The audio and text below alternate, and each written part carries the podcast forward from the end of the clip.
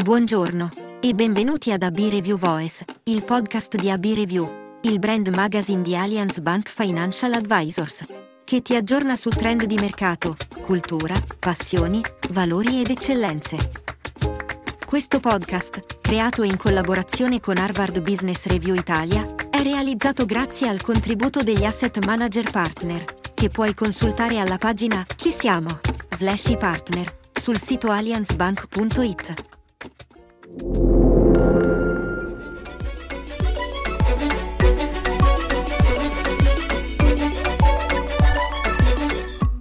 Questo podcast è dedicato all'articolo La nuova globalizzazione di Massimo De Andreis, direttore generale di studi SRM, pubblicato sul primo numero del 2023 di AB Review. L'articolo constata che le crisi in atto stanno convergendo e sommandosi, producendo un quadro globale in forte mutamento, con al centro nuovi sviluppi nella logistica internazionale e con la ricerca di nuovi equilibri in campo energetico. Una nuova situazione che genera indubbiamente molti rischi economici e politici, ma che per alcuni paesi, come l'Italia, determina anche la nascita di nuove interessanti opportunità. Ascoltiamolo insieme. La pandemia degli ultimi anni e la guerra russo-ucraina hanno accelerato cambiamenti già precedentemente in atto e oggi sembra chiaro che siamo di fronte alla ridefinizione di scenari geoeconomici e politici con impatti completamente nuovi e in gran parte ancora sconosciuti.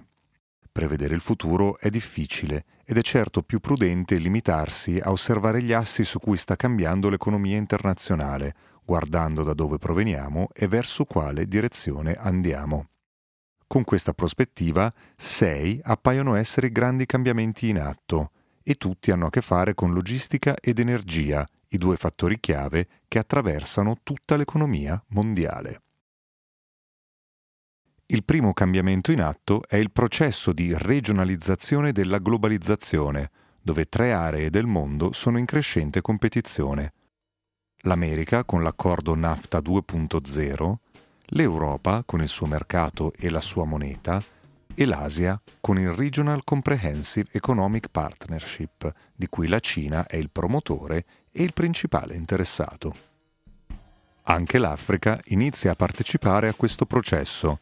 È infatti nato il 1 gennaio 2021 il nuovo African Continental Free Trade Area Agreement, al quale guardano con grande interesse Cina, Russia, Europa e Stati Uniti, con ambizioni e competizione sempre più marcata.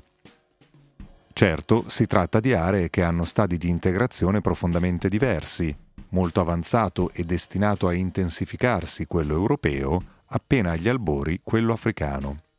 Ma il processo è chiaro. Stanno crescendo regioni mondiali che sono al loro interno sempre più integrate nei commerci e nelle supply chain, ma che sono tra loro in competizione dinamica sui vari scacchieri globali. Lo specchio di questa situazione lo vediamo sulle rotte marittime. Considerando che via nave viaggia il 90% del commercio mondiale, possiamo chiaramente vedere attraverso questa lente l'evoluzione in atto. Negli ultimi 12 anni, con forte accelerazione negli ultimi 2-3 anni, sono fortemente cresciute tutte le rotte regionali, con un aumento di ben il 70%, e quelle nord-sud, salite del 36%.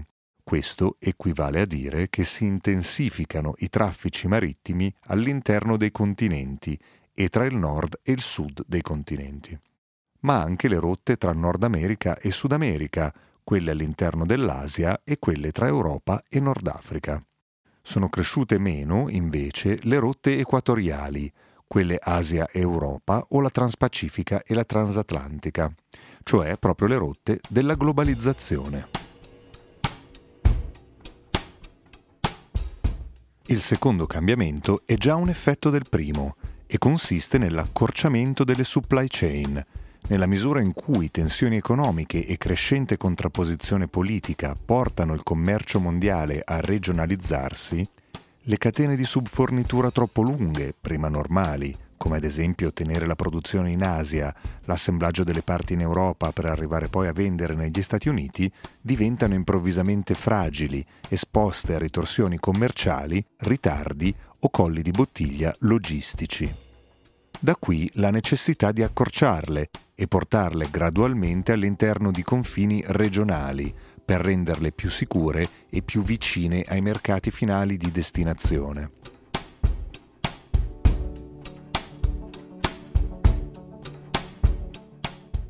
Questo accorciamento delle catene di subfornitura ha come effetto un terzo cambiamento, che è la ricerca di nuovi fornitori più vicini e la spinta al reshoring o near shoring.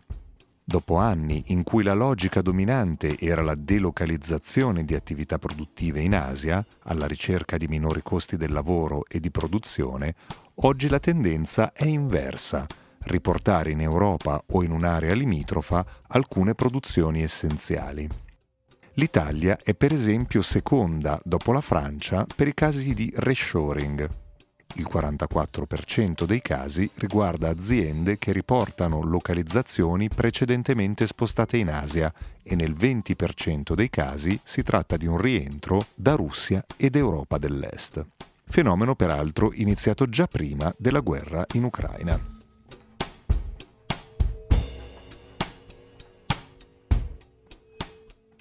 È abbastanza evidente che tutti questi fenomeni sono tra le cause di un altro cambiamento in atto, il quarto, molto rilevante ed impatto, l'inflazione e l'aumento dei prezzi delle materie prime.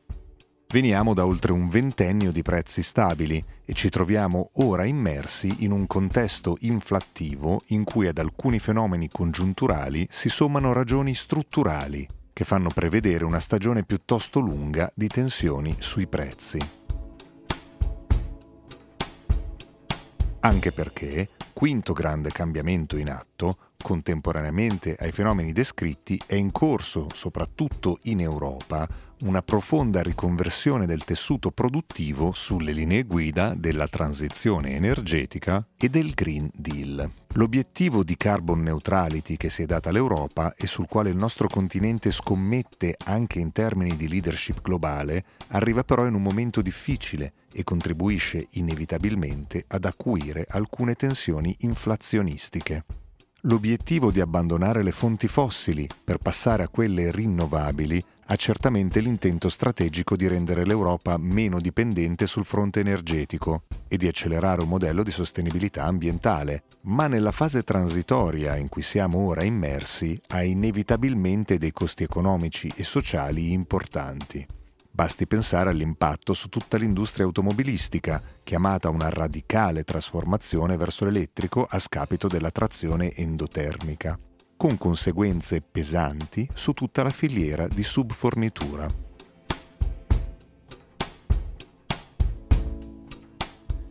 E veniamo infine al sesto dei grandi cambiamenti, le tendenze descritte stanno avendo un effetto rilevante anche sulle strategie aziendali e le scelte organizzative delle aziende.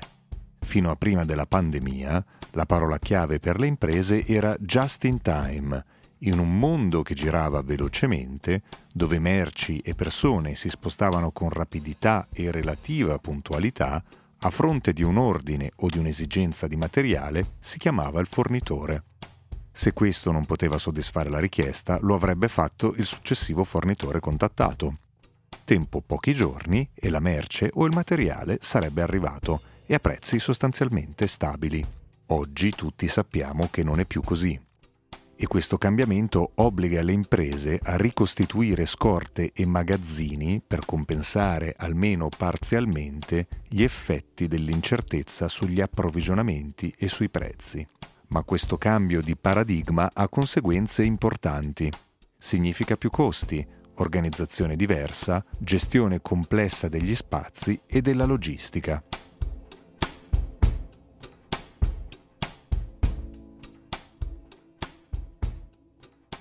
Ecco quindi che appare più chiaro perché logistica ed energia sono oggi al centro dei processi di cambiamento dell'economia mondiale e rappresentano la cinghia di trasmissione anche delle spinte inflattive. O meglio, possiamo dire che queste spinte rappresentano il termometro delle tensioni in atto su questi due assi dell'economia mondiale. Per comprendere, basta guardare ai noli marittimi, che sono cresciuti enormemente negli ultimi due anni e che oggi, seppur leggermente in calo, permangono molto elevati anche a causa dei fenomeni di congestione portuale che si prevede durino anche nel prossimo futuro. L'invasione dell'Ucraina da parte della Russia e le conseguenze di guerra, sanzioni e tensioni internazionali hanno certamente acuito i fenomeni che abbiamo descritto, rendendoli in alcuni casi dirompenti. Basta pensare ai prezzi delle materie prime. Tuttavia è bene sottolineare che gran parte delle trasformazioni erano cominciate ben prima e sono poi divenute evidenti già con la pandemia. In questo scenario generale il Mediterraneo emerge come un'area del mondo che recupera centralità rispetto a quanto già non fosse in precedenza. I numeri segnalano questa evoluzione. Il 20% del traffico marittimo mondiale, il 27% della movimentazione di container e il 30% del traffico energetico globale passano dal Mediterraneo, che rappresenta solo l'1% dei mari. E a ciò si aggiunge anche il fatto che il traffico dei 25 più importanti porti del Mediterraneo è cresciuto ininterrottamente dal 2005 a oggi, con un aumento di ben il 120%, passando indenne rispetto alle varie crisi che si sono susseguite. Il punto però non sta solo in questi numeri, anche se di per sé già importanti. Mentre nel contesto della globalizzazione sfrenata del primo ventennio del 2000 il Mediterraneo era prevalentemente un'area di passaggio e di collegamento tra Asia e Atlantico, oggi il suo ruolo geoeconomico evolve in un ruolo strategico di congiunzione tra le macro regioni mondiali. La geografia, che in economia conta molto anche se viene spesso dimenticata, ci permette di osservare che il Mediterraneo è la sola regione del mondo a vedere il contatto stretto tra tre continenti, Europa, Africa e Asia, oltre ad essere passaggio obbligato attraverso Gibilterra per raggiungere la costa atlantica dell'America. Il canale di Suez rappresenta anche fisicamente questo contatto tra Asia, Europa e Africa, lo dimostra la costante crescita registrata con il traguardo di quasi 21.000 navi transitate in un anno. Il Mediterraneo si sta trasformando così da mare di passaggio a mare di competizione, dove la regionalizzazione della globalizzazione si vede da vicino. Esiste in questo un rischio forte, che diventi cioè un luogo di scontro e di tensioni, una nuova cortina di ferro delle fratture e tensioni globali tra Occidente, Russia e Cina. L'opportunità invece è di farlo diventare il principale punto di contatto, di osmosi economica e logistica tra le macro regioni globali. Intersezione strategica tra aree del mondo che seppur in competizione tra loro necessitano inevitabilmente di avere dei punti di contatto e di scambio. Occorre scongiurare la prima opzione e impegnarsi per la seconda. Il Mediterraneo, nella sua storia millenaria, è sempre stato, anche nei momenti più bui di scontri e guerre, un mare che ha unito più che dividere. E l'Italia si trova geograficamente in mezzo. Questo nuovo contesto globale, pur così difficile, incerto e diverso dal passato, può infatti generare nuove opportunità per il nostro Paese. Di nuovo il binomio logistica ed energia sono al centro. Con il taglio delle forniture di gas dai gasdotti russi, il flusso in arrivo dal sud Mediterraneo diventa ancora più strategico ed è l'Italia a essere la porta europea di ingresso con i gasdotti da Algeria e Tunisia e il TAP dei flussi da sud. Anche il Mediterraneo orientale è strategico per la sicurezza energetica europea e il suo ruolo è destinato a crescere ulteriormente con la minaccia russa di tagliare ulteriormente le forniture.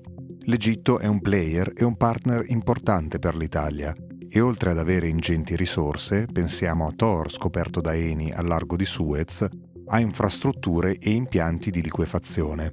Se poi guardiamo la mappa delle pipeline esistenti e di quelle in costruzione, vediamo che arrivano tutte vicino ai porti del Mezzogiorno.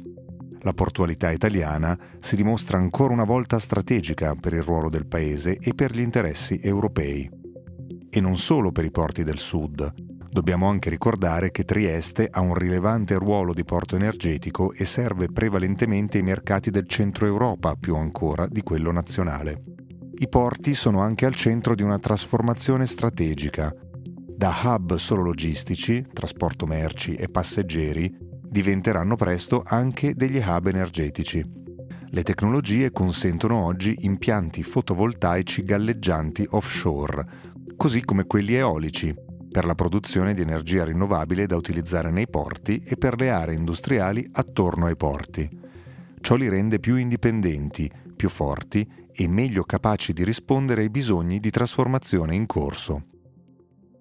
Per realizzare questo disegno occorre però che l'Europa rilanci una partnership strategica con il Nord Africa, fondandola non solo sull'aumento dei flussi di idrocarburi necessari nell'attuale congiuntura, ma anche costruendo un'alleanza strutturale su rinnovabili e idrogeno, almeno con alcuni paesi.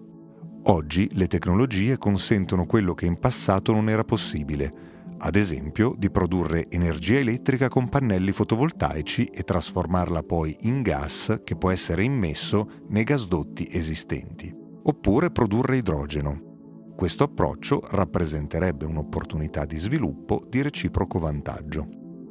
L'Italia, tradizionalmente ponte geografico tra Europa e Nord Africa, potrebbe svolgere questa funzione anche come hub logistico ed energetico, sia nell'interesse comunitario, sia nel solco della sua tradizionale politica mediterranea, rafforzando così il proprio ruolo in Europa e nel Mediterraneo.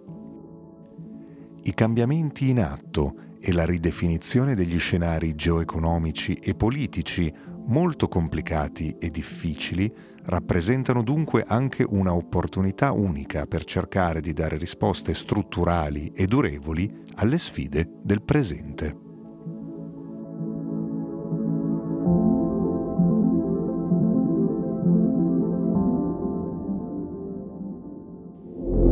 L'articolo di Massimo De Andres termina qui.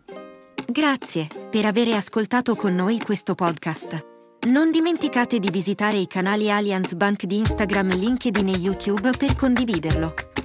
Arrivederci al prossimo appuntamento di AB Review Voice. I contenuti del podcast riportano le opinioni dell'autore, che potrebbero cambiare nel tempo, e che Allianz Bank ha scelto di divulgare a scopo meramente informativo.